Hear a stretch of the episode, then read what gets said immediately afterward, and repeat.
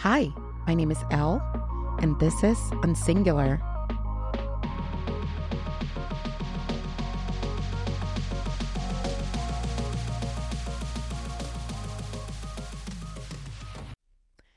All right, hello, hello, hello. I just want to do a short birthday like recording, like an episode that I hold space, acknowledge my birthday, which by the way, my birthday is February 12th.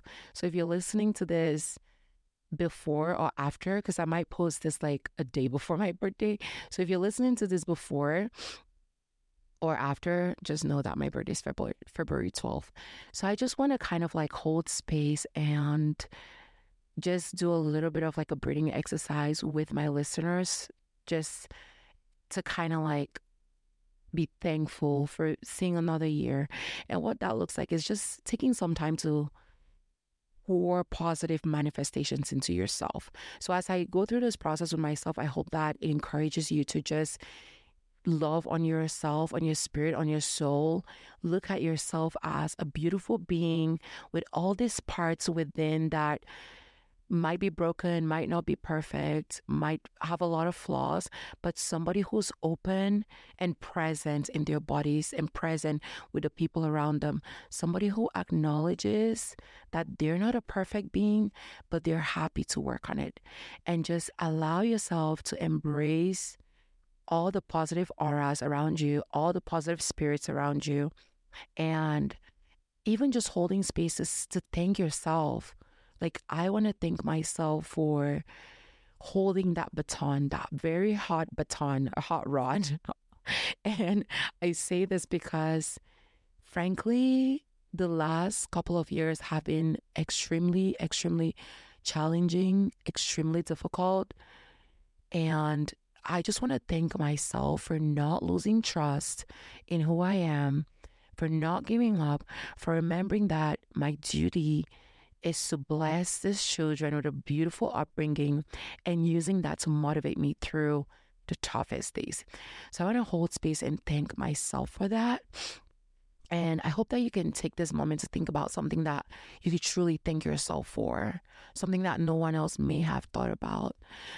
Another thing that I want to thank myself is for giving myself permission to hurt and for giving myself permission to heal and another thing I want to thank myself for is loving myself enough to get up and walk around, whether it's just eating a fruit, drinking some water, exercising for about 30 minutes, or having conversations that are uplifting and edifying. I want to thank myself for loving that part of me that needs that. And I want my, I want to thank myself for just being pure and being genuine and being this black girl who has so much love, love that's much bigger than herself to give.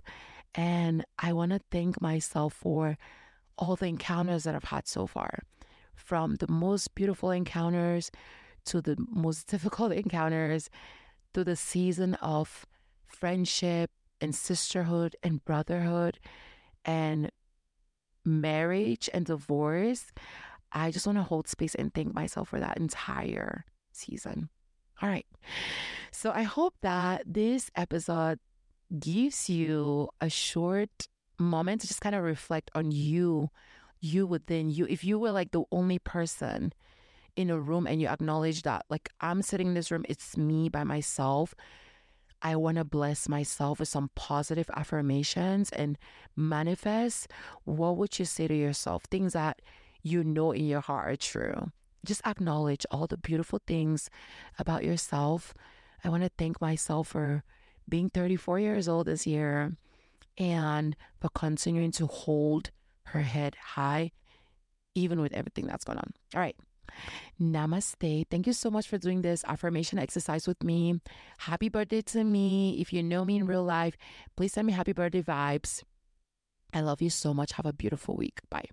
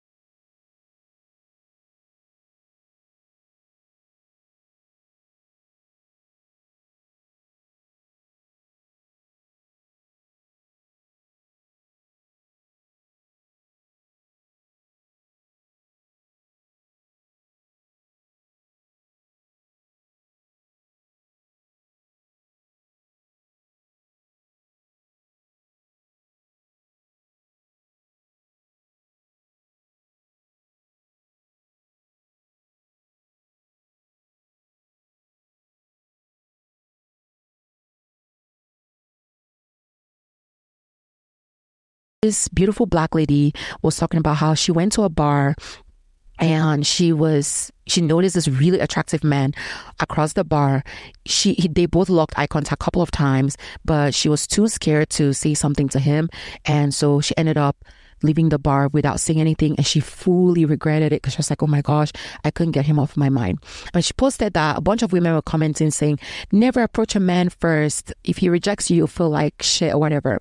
I will say this i truly believe that women who are confident, who understand their value and worth, will know that if you approach a man and he rejects you, it doesn't take away from you, period.